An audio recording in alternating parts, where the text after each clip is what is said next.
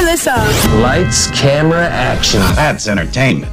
And the watch list is brought to you by Twin Peaks. What it is, what is it about baseball that makes it feel just right to have a beer at lunch?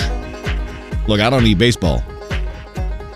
Season's in full swing. Go watch a game, grab a cold beer at Twin Peaks. Even though Tim McGraw isn't saying much, there is news of what are being called bonus episodes of 1883 in the works that will help lead into the next chapter of the Dutton story, 1932.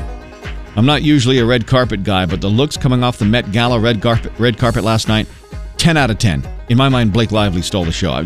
Beautiful.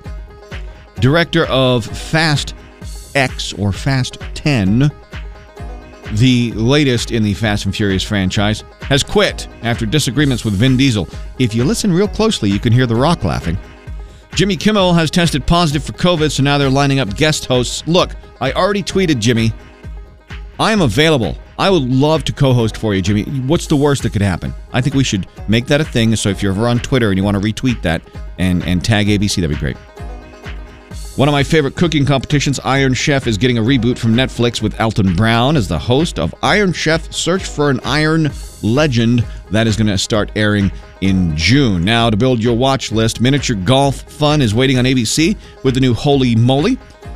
With just a few episodes left, it's another new This Is Us on NBC. And if you haven't checked in with The Curse of Oak Island on the History Channel lately, you get two new episodes tonight.